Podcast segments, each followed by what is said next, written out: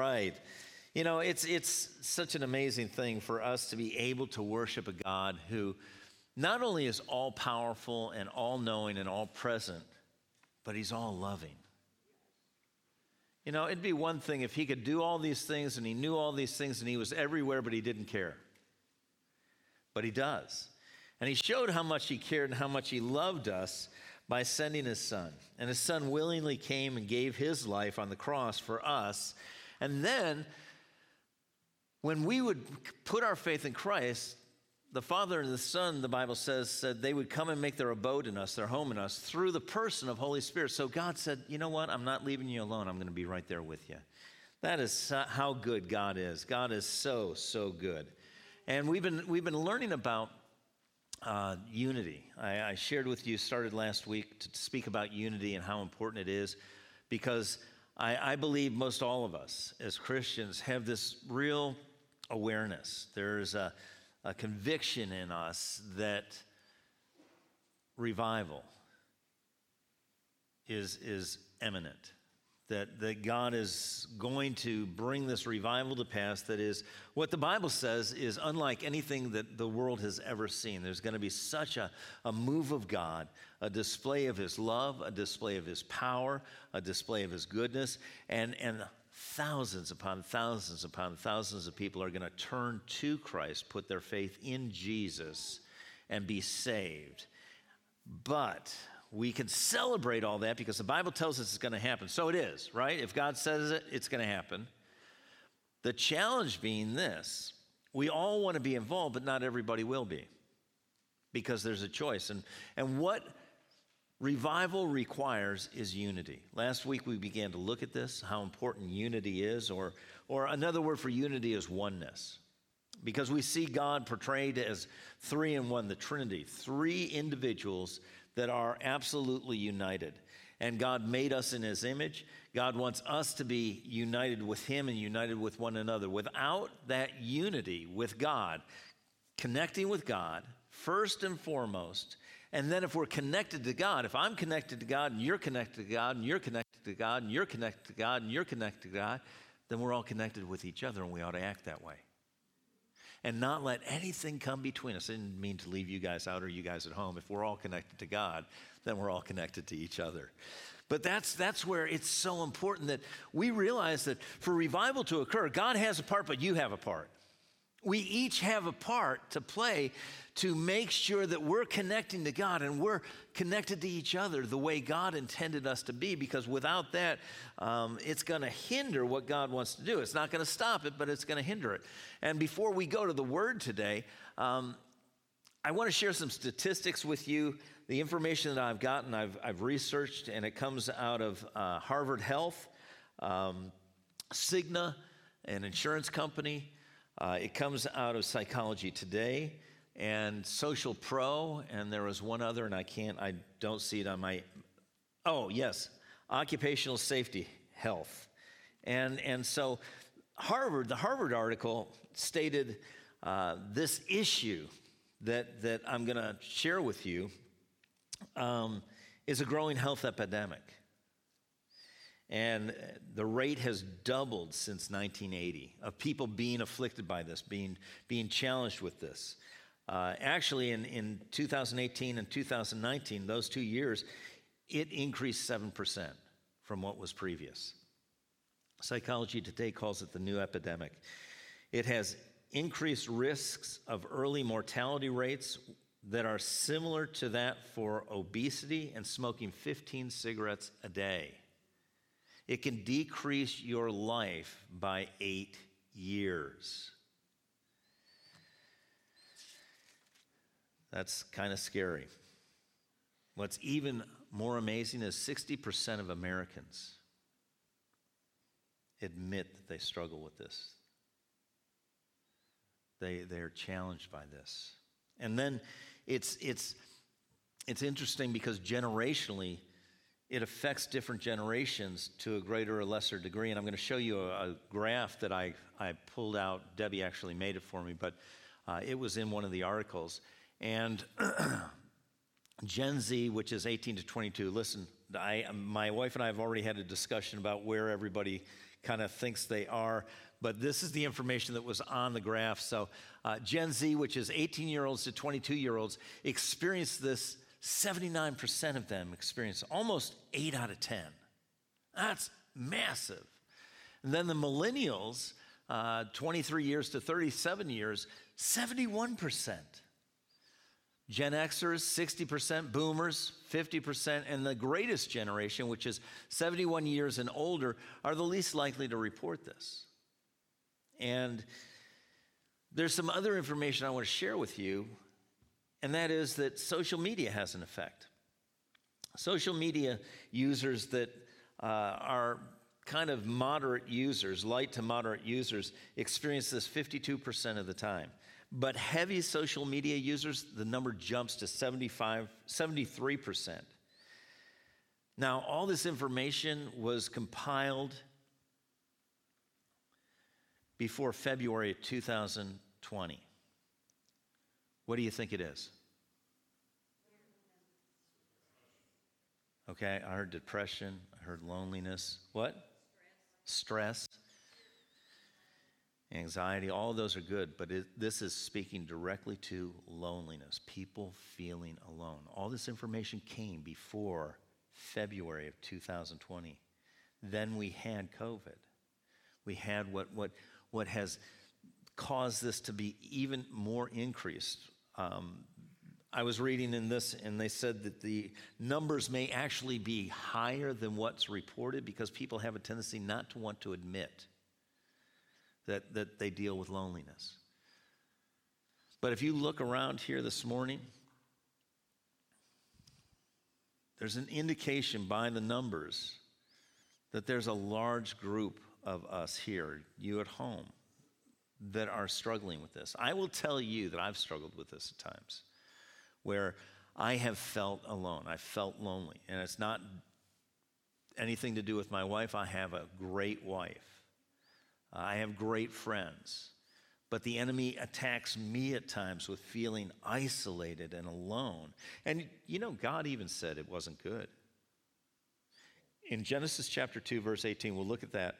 But before we do, I just want you to bow your heads and pray because God wants to impart something to you today. You at home, God's right there. He wants to, to download something that would change your lives, help fortify you, help uh, solidify you and establish you so that whatever you face, you wouldn't be overwhelmed by it because you'd know that the greater one is with you. So, Heavenly Father, right now, I thank you for your presence here with people watching online. There's no place we can go that you're not there. And Father, we, we ask for your participation. We welcome you to speak to us about you your plans, your provisions, your power, about us, areas of change, encouragement. Lord, that, that we would be who you have for us to be and do what you have for us to do. And right now, Father, we thank you. We thank you that you said your word would not pass away, but as your word goes forth, it'll prosper in the way it goes. You'll confirm it with signs and wonders and miracles. Your word as truth will set people free. Your word is life and health. We thank you for healings. Your word is a lamp unto our path and a light unto our feet. You'll give us understanding and wisdom, direction, and, and revelation. Father, we thank you for what you're going to do here today in each of our lives so that we will truly experience going from glory to glory. We'll, we'll continue to increase and gain and grow in you. We thank you, Father, for this. In Jesus' name, and everyone said. So, you know, in Genesis, when God created everything and He created man, in Genesis chapter 2, verse 18, this is a real common or familiar portion of Scripture. It said God made man, and, and God said it's not good that man should be what? Alone. Alone. Now, that word alone, it, the Hebrew word means alone, apart, separate, or by self, and it comes from a root word. And it really surprised me when I, I started to look at what the root word of this word alone is. And the root word means to divide or isolate. To divide or isolate. Now, we know what God did, right? To, to solve this challenge of aloneness, what did he do? He made Eve, right? He made another human being that was same kind, but very different from Adam. And he said the two will be one. You be united as one, the New Living Translation says. Now, look at this. This is what God did to solve this isolation, this division, this loneliness. He made another human being, same kind, but very different. I'm not going to ask you, wives, are your husbands really different than you? Because we all know that's true. And, and the same thing. But you know what? What he's talking about is it's, it's uniting people. God is a God that unites. And he takes diverse people and puts them together and celebrates their diversity and benefits each other through that diversity. Now, it's not that everybody has to be married, but God has for every one of us to be connected. Connected with Him first and foremost. We, we looked at that last week real quickly that to have revival, we got to be connected with God. Revival doesn't happen without God, and we have to be connected first. But once we're connected to God, we have to work to connect with each other because some of you aren't as easy to connect with as others. Some of you are like, who are you talking about? I'm talking about me. I'm, I'm not always easy to connect with, but I'm part of the body of Christ. And as part of the body of Christ, I'm needed. I'm not just needed and wanted by God, I'm needed by you. I need you. You need each other. We need all of us. But the enemy has effectively worked to keep that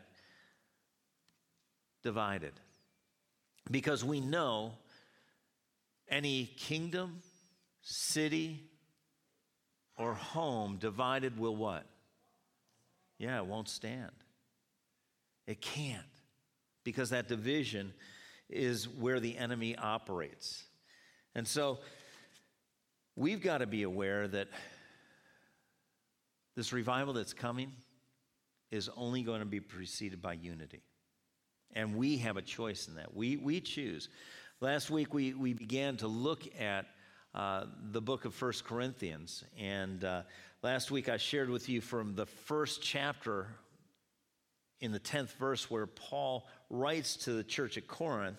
Uh, he appeals to them as brothers and sisters by the authority of Jesus. So it wasn't a light thing.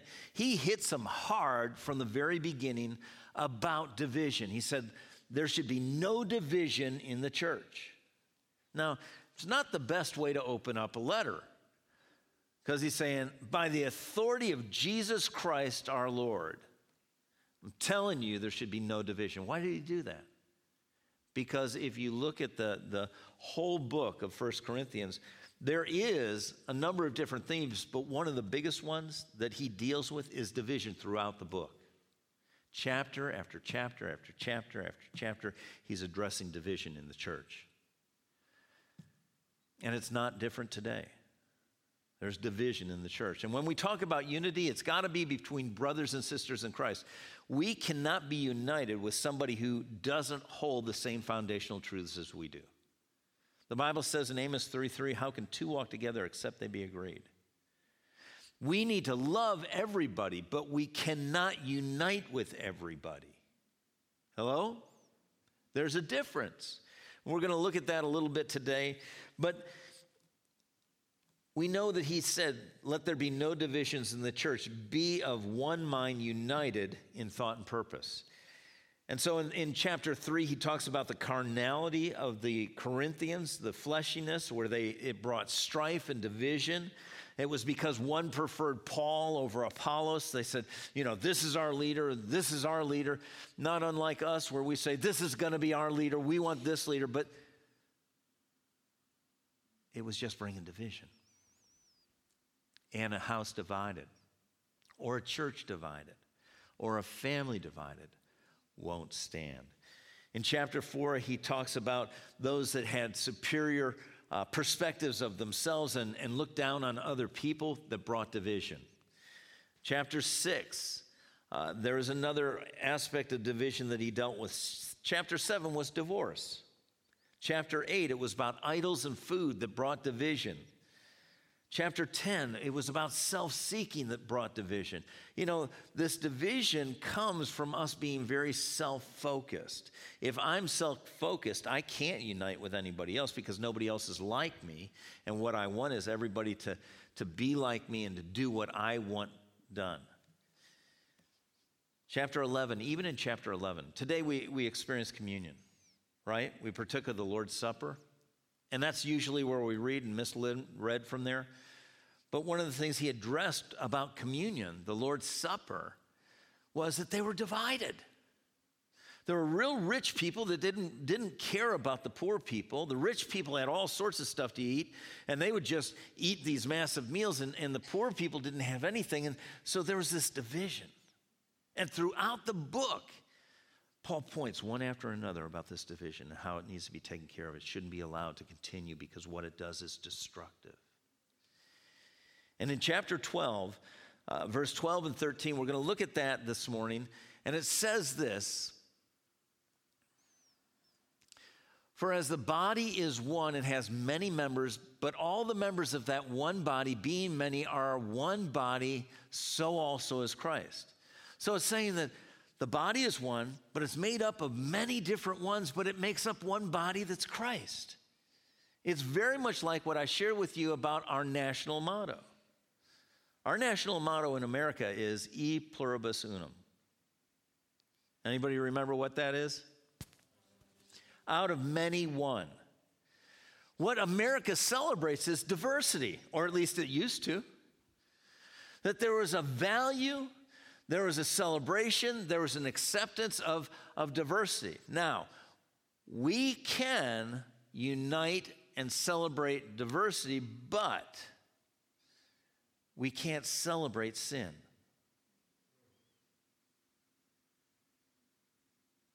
And unfortunately, in our times, people want to be celebrated for whatever they do. They want everybody to believe the same thing and celebrate the same thing and affirm the same thing. And, and that's not possible because that's not really unity, because unity can't be made by man it ultimately breaks down. But the only thing, the only one that can truly bring unity is God. He goes on to say, For by one Spirit we were all baptized into one body, whether Jews or Greeks, whether slaves or free, and have all been made to drink into one Spirit. So he's showing the diversity. Jews and Greeks, they were very different. Slaves and free, they were very different. But he said, We can be united because there's one Spirit, there's one God the God whose love, who unites us. There's more that we have in common than we have different because we have the Lord. And if we look at people and we think that, you know, they're, they're just so different, if they don't have the Lord, then there's no real ability to, to unite with them for any sustained period. But if they do have the Lord, there's more that unites us than could ever divide us because guess what? Whatever may be dividing us, it's not going to make a difference in heaven. Because the thing that unites us is Jesus, his lordship, and that's eternal. And that's what we have to major on, not all the minors that we've been minoring on. In Ephesians chapter 4, verse 6 through or 4 through 6 in the message translation, Paul addresses the church at Ephesus. And he said, You were all called to travel the same road in the same direction, so stay together, both outwardly and inwardly. Now, in the, the King James translation, it says there's one body, one spirit, just as you are called to one hope of your calling. So there's a oneness. That's, that's the same thing as unity. There's a oneness.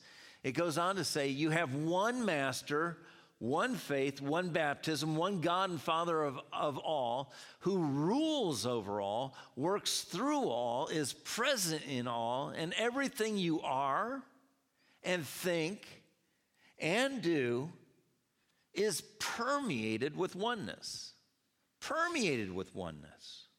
This is how we're supposed to be living.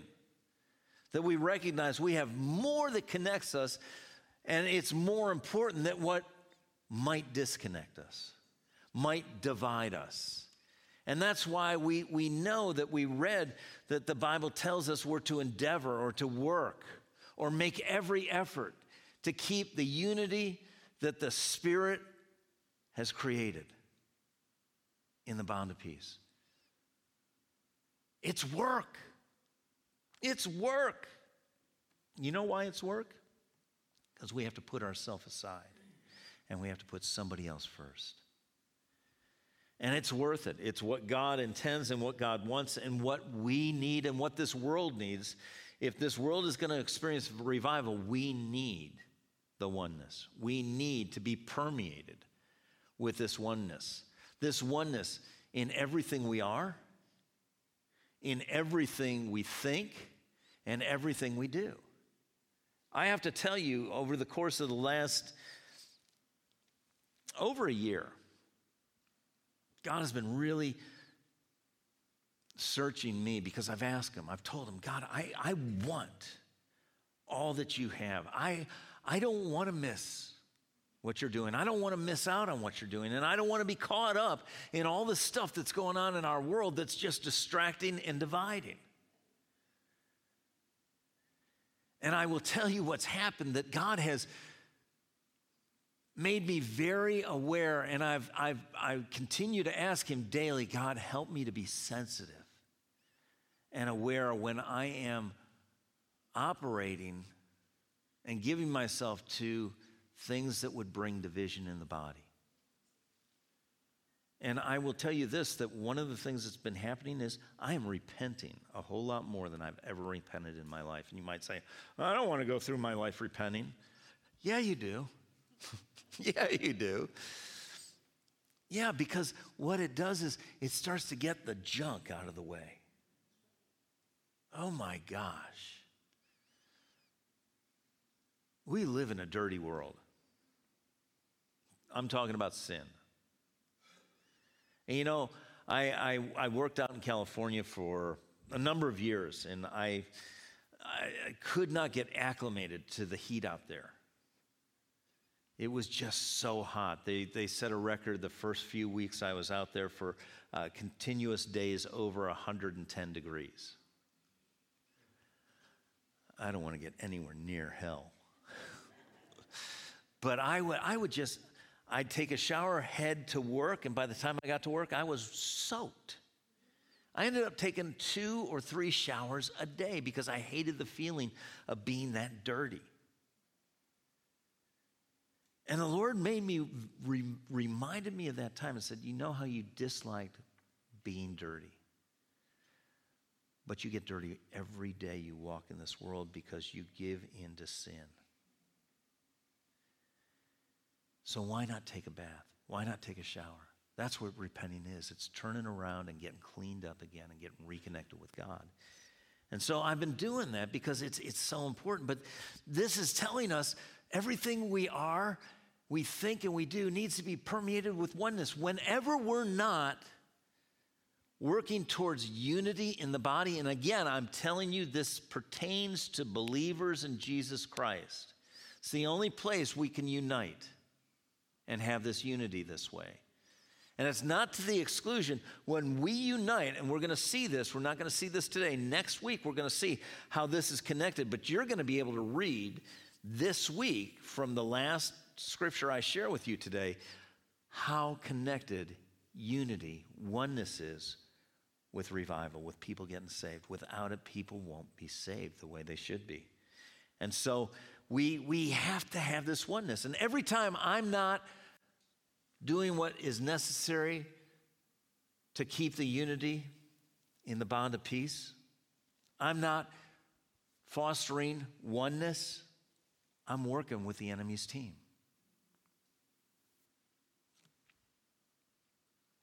I hate the enemy. But I choose to work with him when I have thoughts and perspectives, and I say words and I do things that don't unite, but divide. And it's true for all of us. And I don't think any one of us wants to assist the enemy. And yet, there's a lot of assistance going on from Christians in bringing division and not maintaining unity. Ephesians chapter 4, verse 3, we looked at this last week, and in the voice translation, it says this Make every effort. What effort does that leave out? None. This is that important. Our effort, our energy ought to be in making every effort to preserve what God has created. When you and I come into the body of Christ, we're connected with God, but we're also interconnected as the body. Just as this body that you carried around today, you came in here with, there's not a piece that you said, Yeah, I don't need it, I'm going to leave it home. Right? Or if I walked up to you today and said, Hey, you know what? You don't need that, and I pull your ear off. Pastor, I never knew you thought like that. I'm just, this is for the sake of understanding. I do damage to you, I do damage to the whole body. And the moment we think a brother or sister isn't important and we don't choose to make every effort to, to preserve the unity that God created, we're working against God and we're damaging the body, which is ourselves too. And who might be behind that? The enemy. And so we, we end up aligning ourselves and being allies of the enemy, even though we're children of God, but not acting like it. And the world sees it and they say, What? I don't want to be a part of that. Look at them. Tearing each other up, judging each other, not helping each other, not overlooking things. You know, if we're going to walk in love, we don't demand our own way. We don't count as suffered wrong. We believe the best of everyone. This is walking in love, walking in God, being a child of God. So we pres- make every effort to preserve the unity the Spirit has already created with peace binding you together. Every effort. But you know, our human nature isn't to make unity, isn't to be united. Humanly speaking, people without God, who is their number one focus? Themselves. Themselves. Because that's what we revert to. And even as Christians, if we're not tight with God, if we're not walking with God, if we're not trusting God, if we're not uh, following God, we're going to revert to that. I want what I want.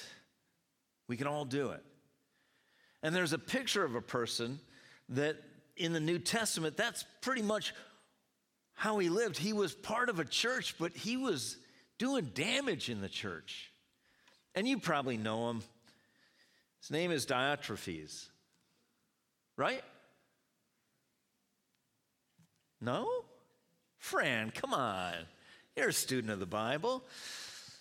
In 3 John chapter 1 verse 9, we look at this person.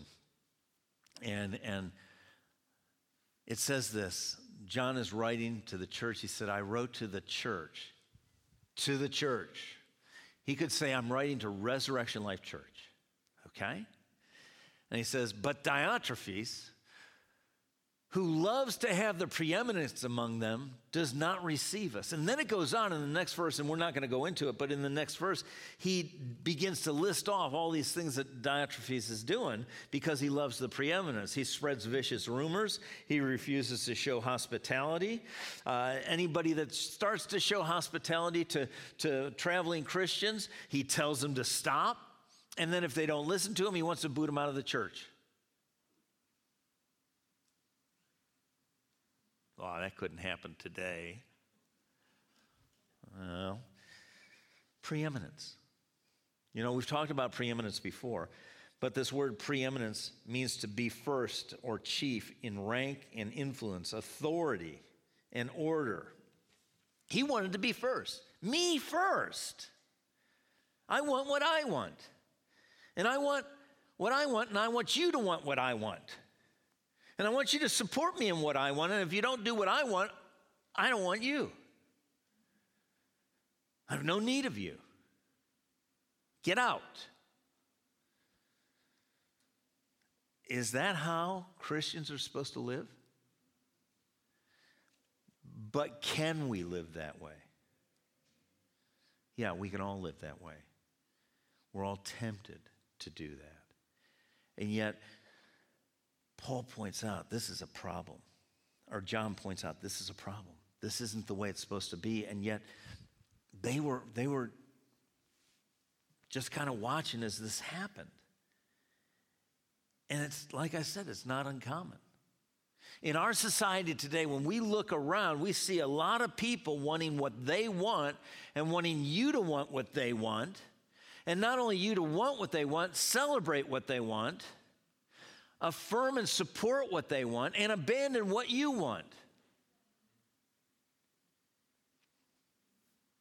It's not different than what happened in the book of Judges. The book of Judges is a book about Israel and God and how God was doing what, what he promised to Israel, and Israel would follow for a while, and then they decide they wanted what they wanted. Something different than what God wanted for them, which was best, but they thought they knew better. They'd go off. God would send a judge. That judge would come in and speak to Israel and reprimand them and tell them to get back on track with God, repent, turn around, get right with God, follow God.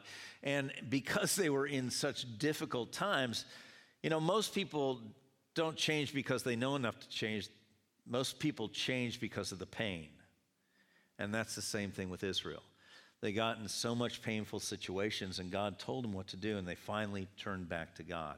They get on track, and then they go off again because they wanted to do what they wanted to do in the last verse of the last chapter of the book of Judges, it tells you what was going on.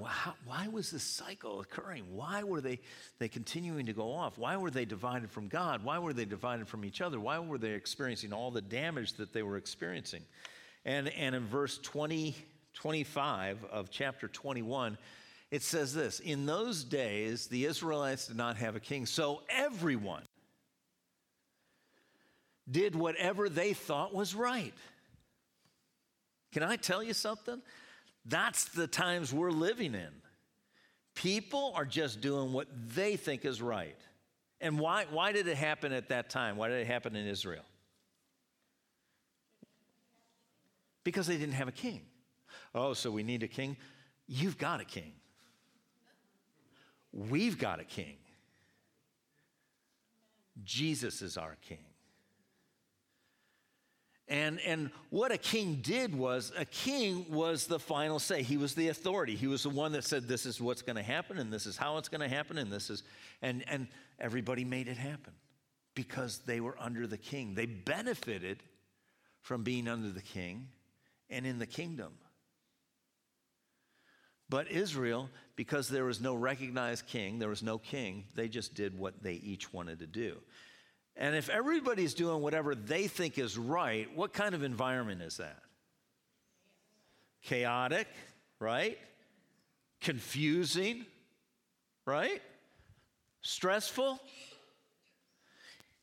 Yeah.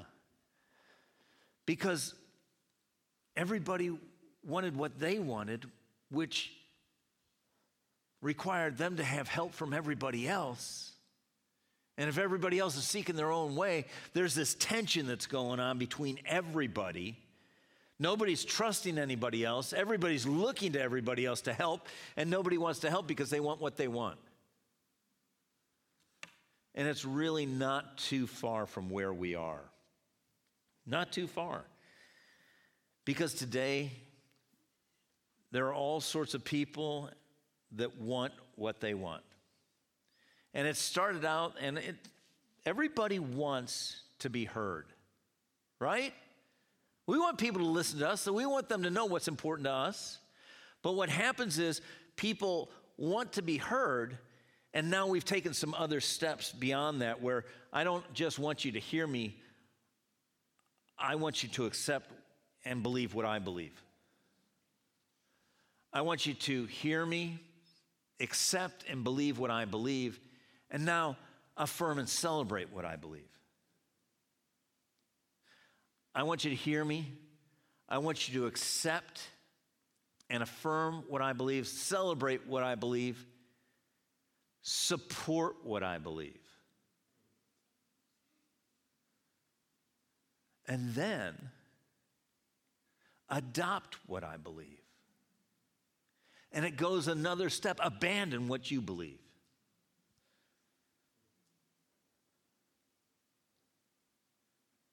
There'll never be unity in that. Because as an individual or a group, if we're demanding everybody be like us, and you know what? That's not what Christianity is. We're not demanding anything, we're presenting truth.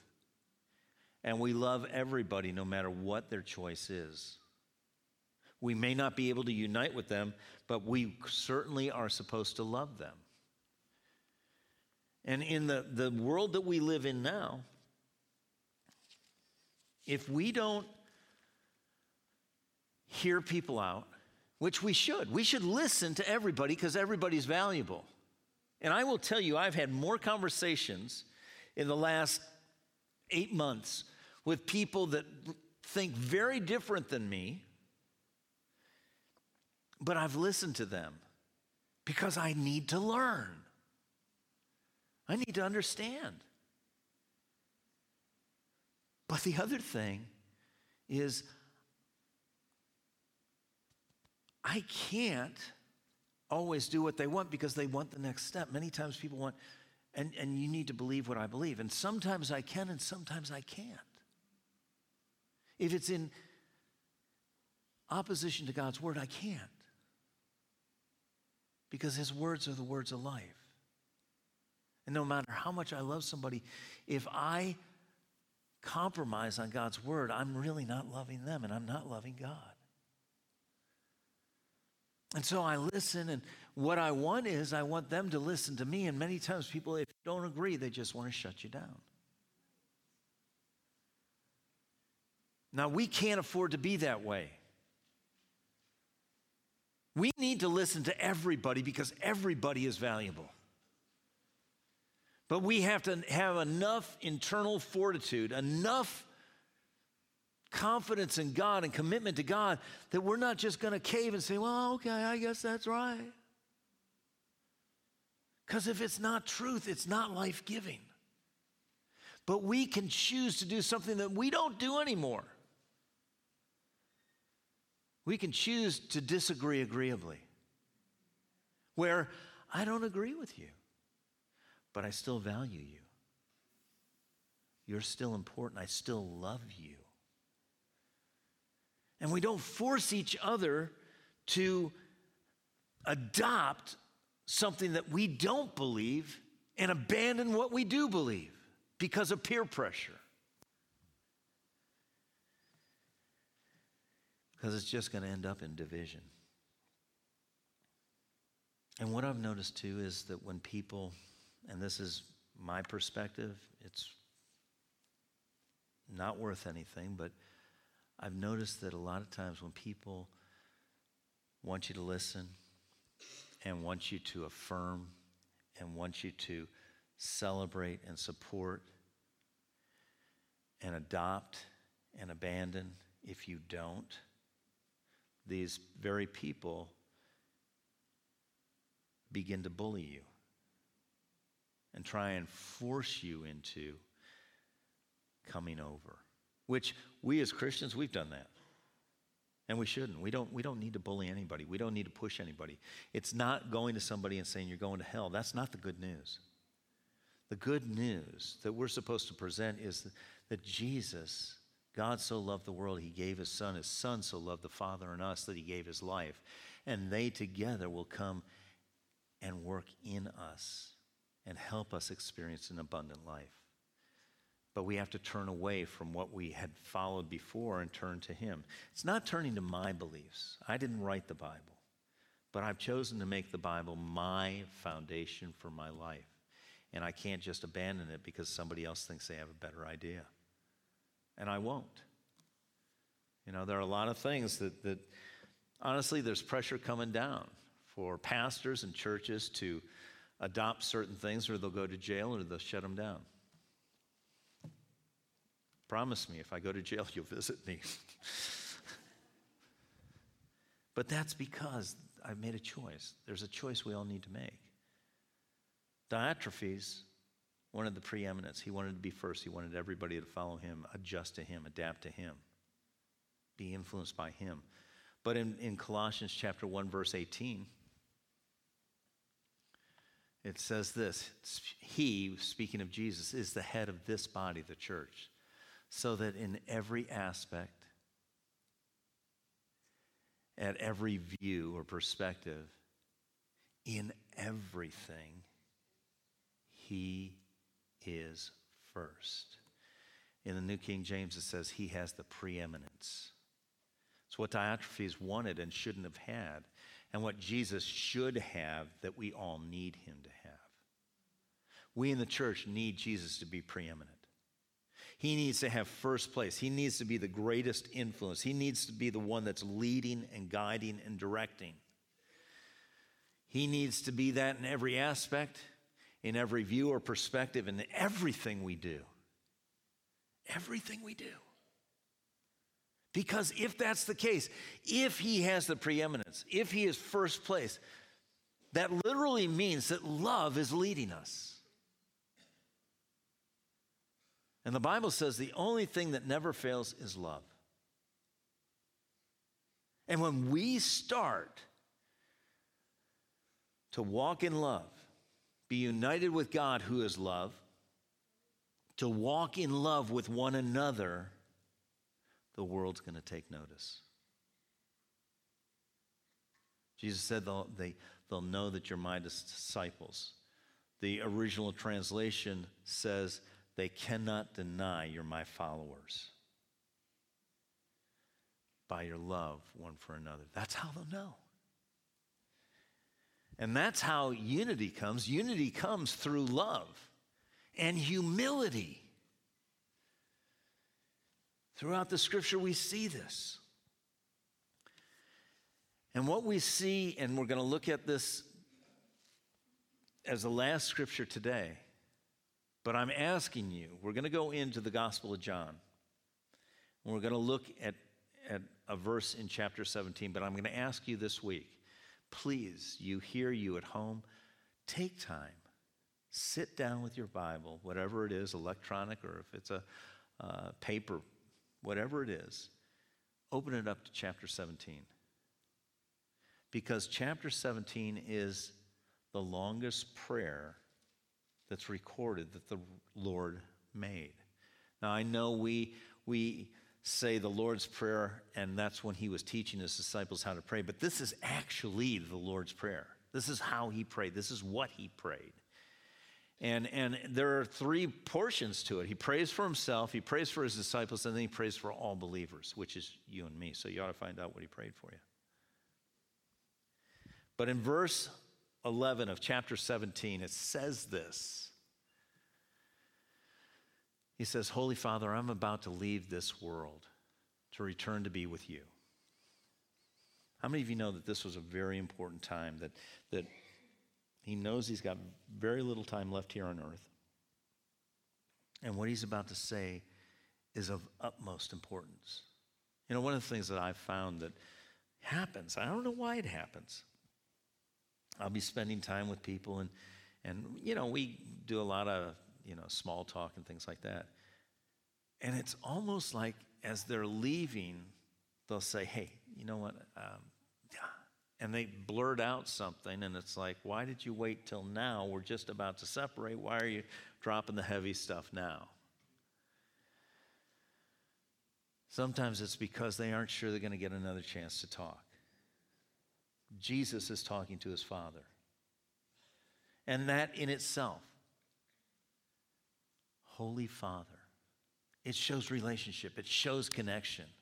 And then he, he says, I'm about to return to you, but my, another connection, another uniting, united with the Father, now united with the disciples. My disciples will remain here. Holy Father, each one that you have given to me, there's an interconnection there. Keep them in your name. Now, I want you to understand when it says keep them in your name, it's not just an arbitrary thing. What it is, the Bible tells us we're supposed to pray in Jesus' name. It's not putting Jesus, the name of Jesus, at the end of whatever we want to ask. That's not how prayers are answered. When it says in his name, it's talking about in his nature, in his character, in his way, and in his will. And so when it says keep them in your name, keep them in your nature, your character, your way, and your will, that they will be. Now, I'm going to ask for some help this morning. And, and you at home can do this too. But when I say, so they will be, then I want us all together to read to the period. Okay? Got that? So they will be united as one, even as we are one. Close your eyes. I'm asking you to close your eyes because I want you to take a moment. Don't let anything distract you from what you just read. Jesus prayed.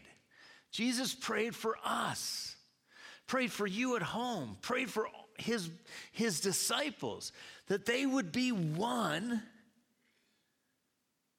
just as the Father and Son are one. Now open your eyes. Father God, Son Jesus, only one time they were separated. And it was just because he was not able to see his father, but his father was there. When sin came, the sin of the world came on Jesus. He said, My God, my God, why have you forsaken me? But because of the sin, sin covers our face from God. That's what the scriptures say. In that moment, God was not seen by the Son, but he was still there.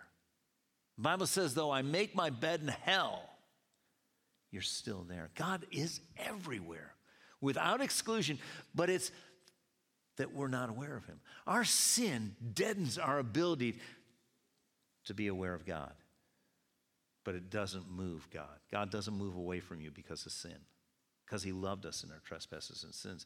So Jesus and the Father are one.